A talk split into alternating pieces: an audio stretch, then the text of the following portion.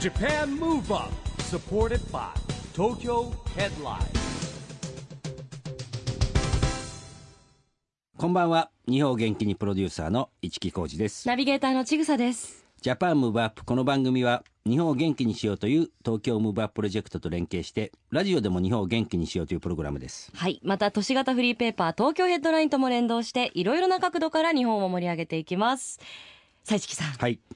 もう、本人たちは、もうその話、いいよって思うかもしれませんがう、ーん受験シーズン真っね只中ですね。この時期ってなんて言うんだろうよく雪降りますよねそう。もう受験生ってかわいそうなんだけどこの間も危なかったんですよね。なんかあの、セン本タ当ーに試験の次の日に結構雪が都心でね。そう雪降るだけじゃなくて交通が乱れちゃうからそうね、本当ハラハラしますよね。緊張しちゃいますすよ受験生はもねうえそれだけで、関係なくてもなんかハラハラしますもんね。うん本当ですようん。まあ、市木さんは早稲田大学ご出身ですけど、はいはいやっぱ受験は大変でいしたやか。僕はあの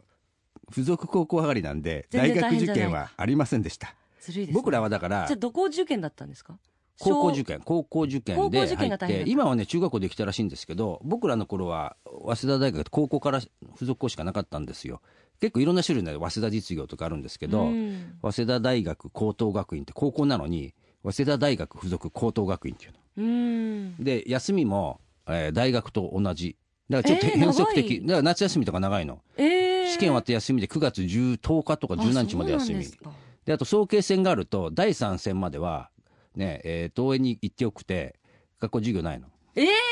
で4戦目以降は授業再開する3戦目までは授業は出なくていいの、今は知らないけど僕らの時僕ら僕らの時そうでしたよすごい。なんかねだから母校愛っていうかこうそりういゃあうのが育てられるんでしょうね育まれますよね。まあでもじゃあ中学生の時に受験は経験されたってことですね。勉。強しましたねうー。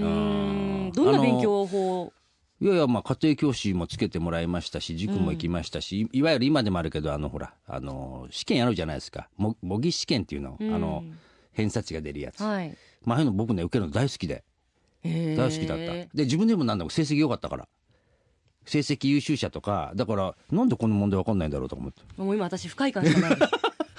いやでもちぐささんみたいにねえ僕は英語がいやあーのでもなんか上手に喋れませんのこでう受験生にアドバイスないですかこうやったらまあ気持受ちいいとか験はね、やっぱりほら、一発勝負だから、落ち着いてやることですよ。よよくやれたんだけど、ほら、難しいと思った時はみんな難しいんですよ。簡単な問題の時はみんな簡単なんですよ。だから、諦めずに、一問でも多く解くとか、特にあのー、数学とかはね、分かるところからやることってよく言われました。例えばへー、あのー、難しい学校ってなると、テクニックじゃないんですけど、わざと難しいものを前に持ってくるわけ。うーんでここに時間かかってる間にね終わっちゃったりすると実は後ろの方にあーねスラスラ解ける問題がスラスラ解ける問題があったりするわけですよ、へだから僕らはそういうなんかアドバイスっていうかですね、んいただきましたねーうーんだから僕が受けたあの今のね言った早稲田大学高等学院の試験の時は数学のテスト1問目から計算問題とかじゃないですからもう答えも13分のルートなんとかプラスマイナスはいくらみたいなえーってだから意地悪すごい不安になっちゃうの解いてて「えこれ合ってんのかよ」で後ろの方に簡単な問題があ るのなるほどじゃあもう初めと同時に一回バーッとこう全体を見渡あすの国語とかあの英語は関係ないと思いますけど、数学は特にそうらしいですはいああ具体的なアドバイスありがとうございました、受験生の皆さん頑張ってください、はいさあそして今日のゲストの方もですね、わそんな早稲田大学がご出身の頼貞さんはい、はい方ですねファインシート社長の頼貞誠さんですあの頼貞さんはね岡山の公開収録も出ていただきましたけど岡山県出身で彼はね受験してると思いますよ受験生として、えー早稲田大学有志に入ったと思いますしそれから日本 IBM 博報堂 F2M を経てねモブキャストってまあこれモブキャストっていうですね、えースポーツとかのあのテーマにしたですねゲーム会社これを上場させたんですよ。で役員もやってたんですけれども今ファインシードのねえー独立されてまた起業家としてですね活躍されてるんですけども、まあ、非常にねチャレンジ精神旺盛な方ですはいそしてですね一応私一木はですねファインシードの顧問もやっており ますいろんな会社の顧問されてますね。まあ、水戸、み LDH 水戸黄門みたいなもんですね。水戸黄 門。じゃあいろいろとお仕事の面でもね、いあはのい付き合いがあると思うので、いろいろお伺いしてまいりましょう。この後は、よりさだまことさんのご登場です。ジャパンムーブアップ、サポーテッドバイ、東京ヘッドライン。この番組は、東京ヘッドラインの提供でお送りします。 JAPAN MOVE UP それでは今夜のゲスト、ファインシード社長の頼貞誠さんです。ようこそいらっしゃいました。あーこんばんは。ご無沙汰しておりおはようごます。ざいます。ご無沙汰ですよね岡山でねそうなんですよあのやって以来ですから実はね、あの公開録音をした時に、まあ、あの会場にいらした、はい後ほど詳しいことをお話しいたしましょう。はいお聞きたいと思いますあの頼貞さんとですね僕は早稲田つながりって言われるんでまあはいまあ先輩後輩早稲はいなんでまあ早稲田大学いっぱいいますけ どねつながりっていうことなんですけどもあの頼貞さん自身がですね日本 IBM 博報堂えー、普通 M モブキャストと、まあ、いろんな会社の遍歴があるんですけども、そういう中で言うとですねモブキャストって会社にいた時に僕もあの社外役員やってたんですよ。でまあ、その時期一緒にあの、ね、あのいろんな組んでたパートナーなんですね、まあ、そんな縁もあってですね、えー今もお付き合いしてるんですけれども、モブキャストではどんなことを頼里さんやられてたんでしたっけそうですね、あの、モブキャストはですね、あの、スポーツを、あの、土台としたですね、ソーシャルゲームの会社でしたので、で特に野球とサッカーに力を入れてましたので、そういった、まあ、あの、セントラルリーグさんとかパリーグさんとかですね、あの、J リーグの方々とですね、一緒にまあタイアップをするっていうこと、あの、球場内でイベントをやったりとかですね、そういったマーケティングとかですね、セールスプロモーション全般をやっておりました。へえ面白そう。頼貞さんもスポーツやられてたんですか。はい、ちょっと私はバスケなんですけども、はい、なるほど。ねあの女子サッカーとかもねなでしこなんかもね、はいあの協賛したりとかやってましたよ。はい、でもスポーツお好きだったら本当に楽しかったんじゃないですか。そうですねね本当実際に仕事かファンかどうかみたいな選手の方いとやはお思目いが出す近ればづ一き緒になにる。あの仙台まで楽天戦なんか見に行きましたあよ本当で すか。講師近藤ですねそれは。いやまあまあまあ僕もね野球好きでございますんでね、ええまあ、そんな縁もあってですね、えうーーん行きました。はい。で、えー今ですね、えー社長を務めてるファインシードさん、はいここれどんなことを主にされてる会社かご説明をお願いしたいんですけども、はいファインシード自体のもうビジネスのコンセプトはですね、2つございまして1つはまあ IT のスマートフォンがかかるっていう、えーことでして、でもう1つがですねこの、まあ、まだ世の中にないビジネスモデルを作ってビジネス展開しようっていうところが、あのーキーになってます、えええ例えばどどんなことからですかえー、とちょっと後ほど詳しくご、はいはいさせていただきたいんですけども、あの今、こっそり農園というですねスマートフォン一つあればですね、農業ができるというか、これあの岡山のね公開収録でご説明いただいたやつなんですけども、あの IT っていうかですねスマートフォン使って岡山にですね、えー自分でこう一坪オーナーっていうんでしたっけ、はいそうえですーなれるっていうねでこう成長する様子も見れるんですよねそうですね、リアルタイムで。でかつできるとそのいちごが送られてくるという、はい。 これ素晴らい。しいシステムですねそうなんですよね。そうでまあそんなこともやりながらですねなんか新しいビジネス10事業を立ち上げる、はいニュービジネス10を起動させたということなんですけど、はいまあ、ここですねニュニュービジネス10とは何かとはいいうところだと思うんですけども、はい、でこのまあ10個、えーとですね、ええ新しい事業を立ち上げるということで、まあ、先ほど申し上げました、えーまあ、世の中にないモデルを作ると、まあ、例えば先ほど農家農業のことを言いましたけれども、もう一つは例えば、えー、とキャンピングカーレンタル事業というのがありましてですね、えこれありそうでなかなかないんですねーえーで今まだ我々も1拠点で二十数台持ってますので実はこれも日本一の台数になるんですね二十数台でだ台一になるんですねえーそうなんですか、はいえキャンピング業界も今盛り上がってるんですよね。そうなんですね今なんかあの本当キャンプってどうしても昔のイメージだと、なんかこう虫がとか汚いんじゃないかとか、女子は苦手っていうイメージをお持ちの方もいるかもしれないですけど、キャンピングカーとか本当豪華なんですよそうなのね。かっこいいものによってねですねもうはい。で快適ですしね。へえいいな。ーえーそれのキャンピングカーってどう普通に借りられるんですかあの彼らのネットでもうネットで申し込んで,、はいで単位はどどれぐらいから貸すんですかもう1日とか2日からええあのもう6時間でも24時間でも2へえ。泊3日でも1週間でもブランクがあるんですか。はい超高級とか。あ高級ラインとかあやっぱりあるんですよね。ちっちゃなるほどね KK のラインからですねあーあやっぱ電車でいうとほら普通席とグリーン車みたいみなたいなねもう そういうことですよね感じですよねへーうんそれからですねちょっとあの今話題になってる卓球はいあれは何をされてるんですかえっ、ともともとはです卓ね球を教えるみたいなえー、とスポーツ教育動画を作るっていうことですね、まあ、そのプラットフォームを我々目指しているんですけども、ええーとまず第一弾が卓球になっております、であの偶然あの卓球アイドルの方とですね、ルーランというアイドルがグループがありまして、ねその方々と出会いましてですね、ええちょうどですね今週ですねあのベンチャーの社長の方々と、その5人のメンバーなんですけど対戦の試合をやらせていただいたりとかですね、えーでまあもともとはあのやっぱり卓球にしても、まあ、ゴルフで例えるといいんですけども、まあ、我々がタイガー・ウッズさんの振り方を習ってもですね、うん全くまあ参考に実はならないんですねなるほど、うんもちろん高校生はですねやっぱり高校の強いところの練習も見たいので、うんそういったちょっと目線を落とした教育動画を今作っております。まあでも確かに動画の時代だから、まあ昔だったらね、俺本とかね、入門でね、はい買うんですけど、なかなか本まで行かないとか、それありますよね。そ卓球って今、こうなん、人気どうなんですか、ね卓球アイドルっているんですかええ、卓球アイドルが世界初のだけだ去年立ち上がりまとかですね卓。球アイドルはまさに今週ですね、まあ、あのすごいあの話題の小もう本当小中学生の方々があー活躍してますけどもなるほどね。ええーえ可愛くて卓球もかつうまいみたいなはい、であ卓球を今練習してもらってですね要は我々の動画を見ていただくと上手くなっていく育成みたいなそうですはいなるいやほどね一つのだからコンテンツストーリーになってるわけですね、はいまあほら卓球はふ福原愛ちゃんからそうで始すねまってですねうん石川佳純さんとかね、はいやっぱオリンピックもあるから、まあ、オリンピック種目としてもね、盛り上がってるかもしれないですよね、はうんえーまあそうするとねそうすると裾の広がるみたいなそうなんです話にもなるわけでえすえね、もうちょうど5、60歳の方も、ちょっと卓球始めようかっていう方で、へなーんか僕のイメージおんほら温泉宿で卓球みたいな、は い、まさにそういうノリなんですけど、ちょっとやり始めるとみんな、あの人に負けたくないとかですね、ああなるほどこっそり練習される方がたくさんいるので、確かに卓球はすぐ始められますよね、はいピンポン玉のねなんかこうララケットっていうからやればいいからねそうですねかさばらないですしねラケットとかもねでもまあスポーツ教育に、まあ、農業にキャンピングカーレンタルってこう結構バラバラな業界に思えるんですけど、はいまあ、一見バラバラに見えるんですけども、まあ、あのすごいいい形で見ますとですね、まあ、生活を豊かにするという意味では、えーとなるほどね非常に特に都心に住んでるとですね農業に携わることできないし、はいはいキャンプに行きたいとかですね、そういった、まあ、もちろん我々自分も楽しみたいですけど、まあ、子供にも教えていきたいとかっていう、まあ、その一コンテンツですとか一ツールを提供したいなっていうちょっと思いがありました、ね、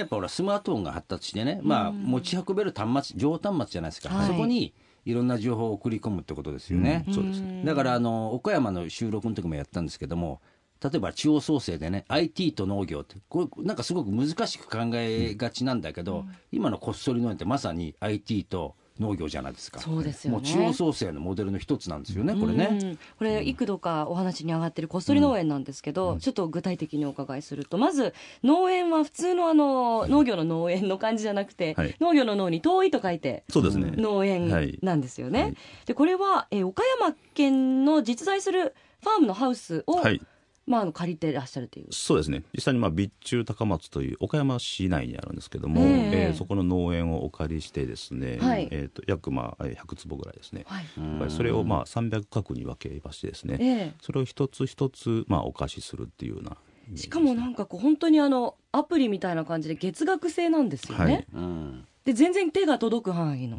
えー月だ額しだっ制てで。あの世話というかあのフォローは現地でやってくれるわけですよねそうですねプロがで皆さん見ながら、こう画像を見ながらこうチェックするみたいな、ねえはい自分の区画のいちごたちがそうですねどんな具合に成長してるかなっていうのだけ自分はまあ苦労もせずにはい成長を楽しめるっていう、うんでしかもそのいちごたちは自分が食べるなり自そう分ですのね大切な人に、まあ、ギフトとして贈るなりはいできると、そうです本当新しいですよね ねこれすでもごい時こう見代ながらこう色もうちょっと赤くなんないかとかいう人いないたりしないですかね、そうですそうです あーそういうそういうこともありますか、ええちょっと今年はですね、ええいろんな展開でちょっと肥料をいろんなオプションでつけたりとかですね、あえあえ育て方えもえまあこう選べるというか、ちょっ L- 夜 LED で光を当てるんですけども、ええその時間を自分で決めてくださいっていうのがええななるるほほど、それは本当自分が育ててる感ありますそようかねそうかゲームじゃなくてゲームっぽいんだけどリアルなものっていうね、そうですああなるほだかどら自分次第でより美味しくもできるし、はいまあ、もしかしたら注意があまりね、はいこう注げてなかったら できないダメになっちゃうかもしれないという。それはすごいようーねんまあ、そんなこっそり農園のねえー CM にも出演したイメージガールの晴れ娘のオーディションに私たちはまあはい岡山の公開収録で参加はいさせていたこだいれたもわあけですが、の選ばれたこの CM が無事放送されたんですよねえはい去年末に、はいそうですど拝見どうでししまたしたか社社長からこの CM のそうですね、イあンパクトはのちょっとあの岡山と香川県しか放映されてないんですけども、あの非常に、まあ、あの知り合いからもです、ね、話題があったというようええな反響があってですね、非常に、まあ、いい CM だったと思いまなす、るほどねはい今でもまだあのこっそり農園、はい CM とかって検索するとは見られますよね、ネイッントター上ネでットでね、そうなんですよオーディションで選ばれた晴れ娘がそうこれね見てあのっていう岡山ムーブアップとしても岡山を元気にしてるしね、ええ本当にね地方創生の一つのいい事例じゃないかなということですね。うんはいまあ、よりし社長にはね、えーこれからも岡山を忘れずにちょっとね、はいやっていただかなきゃいけませんが、そうですえー岡山だけじゃなくてですねこういう農業と IT っていうのはね、はいい、ろんなところでできると思いますんでですね、うん架け橋になっていただきたいですねえーはい架け橋になっていただきたいと思います、この番組はですねオリンピック・パラリンピックの開催が決まりました、えー2020年に向けてですね日本を元気にしていくために私はこんなことしますというアクション宣言をはいゲストの皆さんに聞いてるんですけども、えー今日はですねぜひ頼貞さんのアクション宣言をお願いしたいんですがはい、ちょっと先ほど、まはあ、いこっそり農園のお話をさせて、まあ、地方を盛り上げるということがありましたので、えー、とアクション宣言はですね私頼貞誠は、えー、2020年を目指して日本を元気にするために、えー地方をパワーアップするお手伝いをしますというなるほどはい、まさにジャパンムーブアップですね。はい。うん、まあ岡山にとどまらずですね、まあ、はいいろんなさっきのあのこっそり農園みたいなのもね、そうあでりすねますしね、ははいいでもそういうスマートフォン端末ですとかそういうツールを使うと、はい本当にこう地方が地方でなくなるというかそうなんですねもうねそうなんですよね、ええだからパソコンってまだ机だったじゃんで、うんまあ、移動には持ってきたけど、だんだんだんこれがちっちゃくなってって、うんはいで i モードから始まって携帯がうです、ん今、ね、スマートフォンあると動画も見れちゃうし、テレビも、ラジオも聞けちゃうんですよ、だって。ね、だから写真も綺麗に撮れちゃうそうです 本当にもうどんどんどんどん進化してますよね、はいはい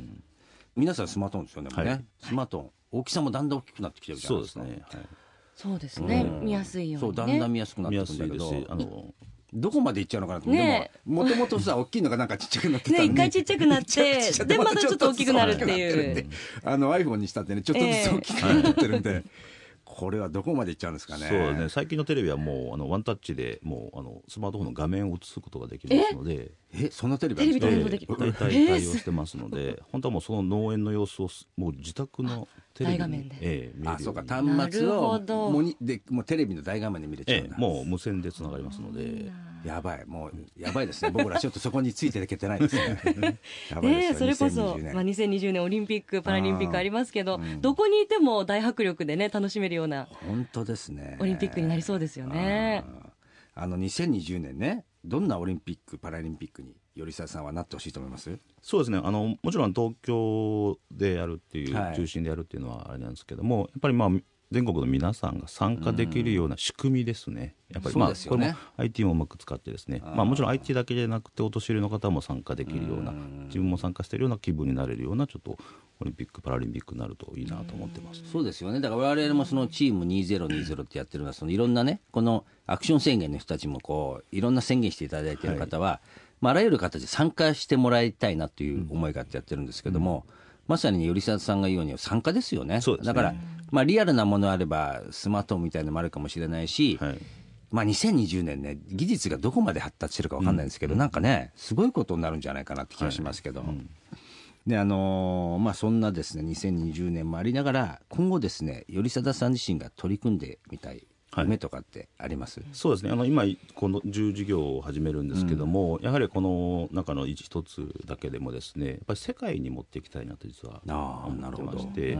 今ちょうどあの農園の、えー、とアプリもですね、今今だとタイのバンコクからですねちょっと引き合いをいただいてですね、へえーこれバンコクでやりたいとかですねバンコクから日本の農園を借りたいっていうような今へえおーやりが来てましてねあそれはなんだろうな、日本の品品質みたいなそうですこうあれですかもねうメイドインジャパンはすごいやっぱりあ東南アジ人アで気なんはだ人気大人気ですのでそれがブランドになるわけですね、はいメイドインジャパンということは。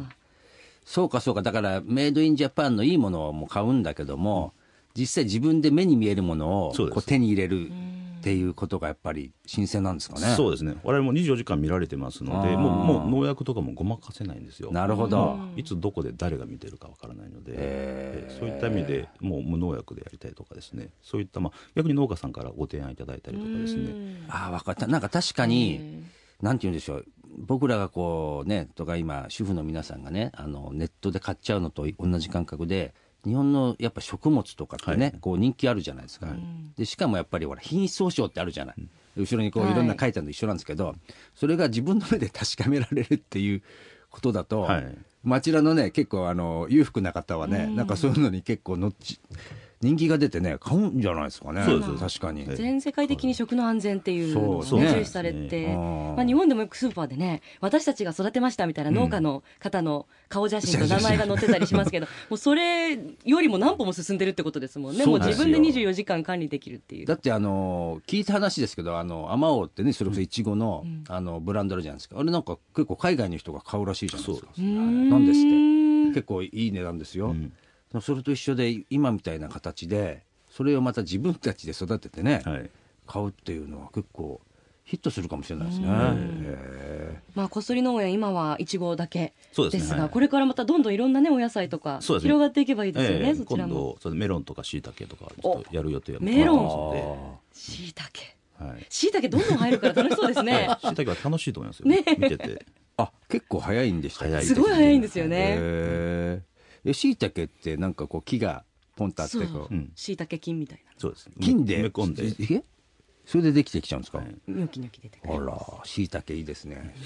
非常に食料難にはならない ですね、しいたけがあればじゃあ。そうですね、ははいいいやもうこれちょっとお話がつきません ね夢がどんどん膨らんでいって、えーまだまだお話をお伺いしていきたいんですが残念ながらお時間がはい迫ってまいりましたので、最後に頼貞さんの元気の秘訣を教えてくださいはい、えっ、と、これはですね、もう、ちょっと。私もずっと続けてるのもう土日寝ることなんですね。ものすごいベタな元気の秘訣が出ましたね。シンプルですね、 はい、ああ、寝る。えでもうねん、あの、あんまり年変わらないんですけど、確かに睡眠大事じゃないですか。えはい。僕も年取ってきたら最近寝れないんですよ。起きちゃうんですよ。ああー、はい。寝たいのに起きちゃう。んそれはどう克服してます私もちょっと一時40ちょっとの時ですね、ええ寝れなくなったんですね、ん4時ぐらいに目が覚めるっていそううそう現そ象うそうがあったんですけども、へえうんやっぱりあの熱いお風呂に入って寝るとですね、ああ比較的、あ寝れますちょかっと個人差はあると思うんですけども、あのぐっすり寝て、7時ぐらいまで寝れますね。なるほど。へえ朝の1時間って貴重ですからえねえ。大きいですね。 目覚めちゃうと二度でできないから、もう辛いんですよ。えーでもじゃあ土日はしっかり比較的お休み取れるっていうそこうでとす寝るようにもうわざとそうし仕向けやってまぱすそういう切り替えというかねメリハリが大事なのかもしれないですね あとなんかあの楽しいイベントがあるというふうに聞いたんですけども、はい、えっと今日もあの実際やってるんですけども、あの新橋のですね、ええ鳥取岡山間っていうところですね、あの我々晴れ娘っていうブランドいちご作ってますけども、それのまあ販売会と試食会っていうのをやってますので、ぜひ自分で実食できるはいチャンス、うーんこっそり農園で育ててるのももちろん春娘ですもんねそうですはい、あじゃあこれはちょっと始めるきっかけにもなりそうですうんね、そうですね。せっかくの土日お仕事ですけど大丈夫ですか ちゃんと今日も寝れますか寝られますよね大丈夫ですよかったです夜は寝れます睡眠時間は確保してください、はいえーぜひまたスタジオにも遊びにいらしてください、はい今夜のゲストはファインシード社長の頼貞誠さんでしたどうもありがとうございまありがとうございまありしがとうたございました Japan Move Up, Move Up. 今日はファインシード社長の頼貞誠さんに来てもらいましたけども、まあ、岡山以来あってですねまたね、あのースマートフォンという端末を使っていろんなこと考えてますよね。本当ですねなんか今までにないことをねですまよあ、会社の中に取り組みたいとおっしゃってましたけど本当にこうそんな考え方あるんだって驚くアイデアがいっぱいですよね、まあでも今動画もあれじゃないですかスマートフォンパッと撮れるし、うんまあちぐささんもほらちぐさのワンポイント英会話レッスンとかやっちゃったらどう ですかどうでしょうね。なんかこうユーチューバーとか今更目指してみましょう かね。そうですね。 あでもまたぜひ新しいアイディアをね、はい話しにスタジオにも遊びにいらしていただきたいと思います、はいさあそしてここで番組からのお知らせです来週土曜日1月30日にジャパンムーブアップの公開録音がまたまた決定いたしましたスタジオ飛び出すこと非常に多いですからね私たち、はいえー今回のゲストは e ガールズの楓さんと川本瑠璃さん場所は軽井沢プリンスホテルウエストの宴会場ちくまです会場は午後3時半、そして開演は午後4時から、入場は無料です。詳しいことは番組のウェブサイトチェックしてください。この冬、銀世界の軽井沢で公開収録を楽しみましょう。ちょっとね、都内にお住まいの方は距離がありますけれども。いや軽井沢新幹線すぐですよ今そうなんですよね。うん意外と去年も私たち、プリンスホテルで公開録音やありそうまでしすたけ去れど年はあも。の僕らは苗場プリンス苗場プリンスやったじゃないですかで、はい多分軽井沢プリンスのもっと近くて、うんもう日帰りで全然行けちゃいますよもちろんそうですよね。うなので、まあちょっと距離があると思っても、ん意外と電車乗っちゃうと近いので、近いですはいぜひ、はいお時間ある方は足を運んでみてください。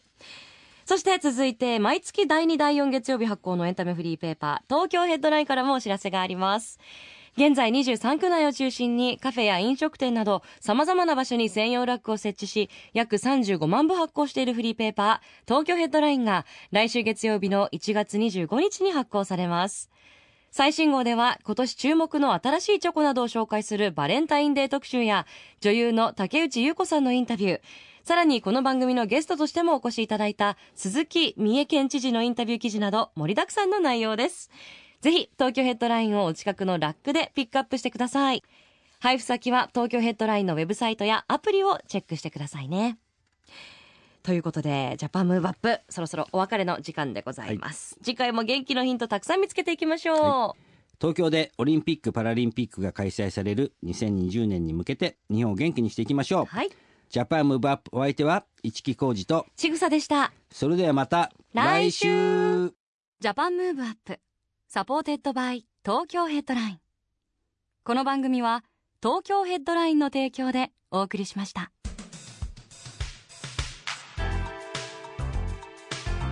Japan Move Up